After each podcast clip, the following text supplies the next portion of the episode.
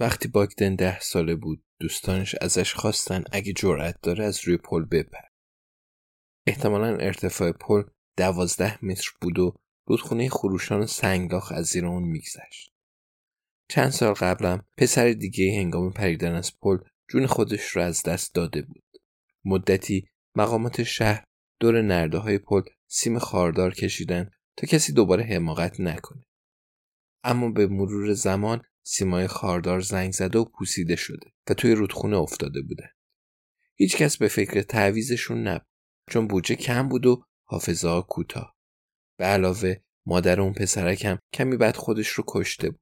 پس کم کم همه احساس کردن اون اتفاق هیچ وقت نیفتاده و انگار نه انگار که کسی غرق شده بود. باگدن به خاطر میاره که از گوشه پل به رودخونه سفید و خروشان صخره‌های نکتیز و خاکستری نگاه می‌کرد. اگه میپرید شاید به یکی از سروش میمون. ممکن بود بر سر برخورد با آب اونم از این ارتفاع در دم بمیره. به راحتی می‌تونست از صخرهایی که سرشون بیرون بود دوری کنه ولی زیر آب پر از سنگ بود و قطعا اگه به یکیشون می‌خورد بیشک میمرد اگه بازم قصر در می‌رفت و از این دو حالت جون سالم به در می‌برد اون وقت چطور خب جریان آب رودخونه تند و بیرحم بود و اون برای رسیدن به اون طرف رودخونه و سیلگیرا به قدرت و شانس زیادی نیاز داشت همکلاسیاش تحریکش کردند و اون رو راس و کوچولو صدا زدند. تو لهستان به ترسو همچین صفاتی می‌داده. ولی باگدن به حرفشون گوش نمی‌کرد و فقط به آب زل زده یعنی چه حسی می‌تونست داشته باشه؟ معلق موندن رو هوا شاید میبست حس خیلی خوبی باشه.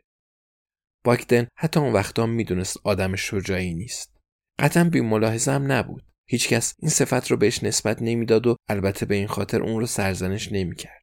اون اهل خطر کردن نبود و هیچ وقت تحت تاثیر تستوسترون یا تزلزل شخصیتی کاری عجیب از اون سر نمی‌زد. با این حال یادش میاد که جاکتش رو در آورد. اون رو مادرش براش بافته بود. بعد از نرده ها بالا رفت و وحشتی ناگهانی سراپای دوستان حراسانش رو در بر گرفت. راه طولانی عمیقی بود. ران از صندلی عقب می‌پرسه به گزارش فوتبال ربط داره؟ ناگهان باگده زبان حال برمیگرده. داره الیزابت جویس و ران رو به دیدن یه خلافکار بین المللی می‌بره. الیزابت میگه نه. سر انتخاب ایستگاه رادیویی به توافق نرسیدن. پس تصمیم گرفتن 20 سوالی بازی کنند و هویت افراد مشهور رو حدس بزنند. ران فقط با یه پاسخ مثبت شخصیت مورد نظر جویس یعنی نوئل ادموند رو حدس زد. فقط پرسید هر بار عکسش رو توی تلویزیون می‌بینم تلویزیون رو خاموش می‌کنم. الان سعی دارن انتخاب الیزابت رو پیدا کنه. ولی به بنبست رسیده. جویس میگه نوبت منه. دارم به کی فکر می‌کنم؟ بازیگره. الیزابت میگه نه. ران میگه میشه بیخیال بشیم؟ الیزابت میگه خودتون رو هم بکشید نمی‌تونید تدس بزنید. ران میگه باشه بگو. الیزابت میگه داشتم به یه اولیگارشی روس به اسم بوریس بورزوفسکی که به قتل رسید فکر می‌کردم. ران میگه اوه. جویس میگه دنزل واشنگتن. من داشتم به اون فکر می‌کردم. باگدن یه کیسه پلاستیکی پر از شکلات داره و هر دوازده دقیقه یه بار به اونا تعارف می‌کنه. چون می‌دونه اینطوری همه ساکت میشن. به علاوه لازم نیست برای مسیر برگشت شکلات نگه داره چون این سه نفر اون موقع به سرعت خوابشون می‌بره. اونا کمی درباره قتل صحبت کردن.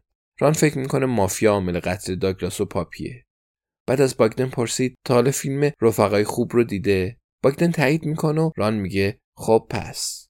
جویس احساس می‌کنه تو این داستان پای پزشک در میونه اغلب اوقات هم حق با اونه. البته باگدن نگاهی به دستبند دوستی روی مچش میندازه و با خودش به این نتیجه می‌رسه که شاید خوب حدس می‌زنه اما تو بافتنی مهارت نداره. نظر الیزابت چیه؟ کسی چه می‌دونه؟ اون صبر می‌کنه تا اول با مارتین لومکس حرف بزنه.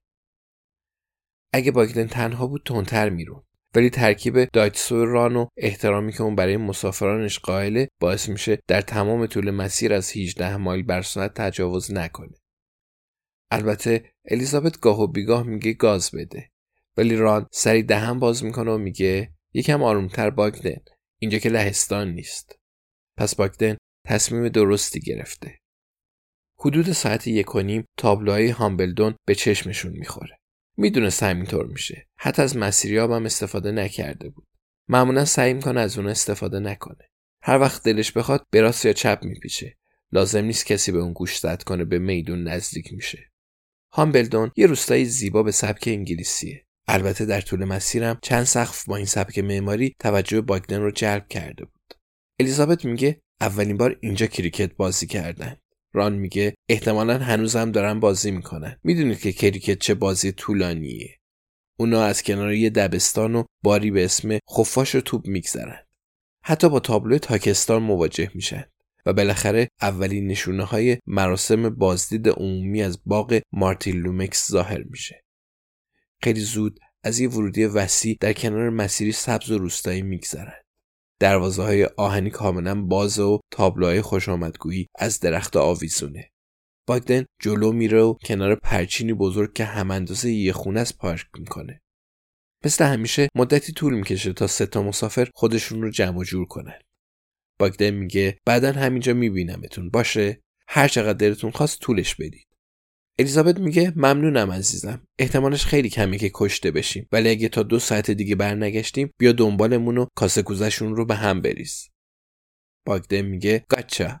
یعنی گرفتم. نگاهی به ساعتش میندازه. همیشه وقتی این عبارت رو به زبون میاره فکر می‌کنه خیلی شبیه انگلیسی ها شده. جویس میگه توی بروشور نوشته اینجا دستشویی هم داره. زیپ کاپشن بادگیرش رو بالا می‌کشه و پیاده میشه.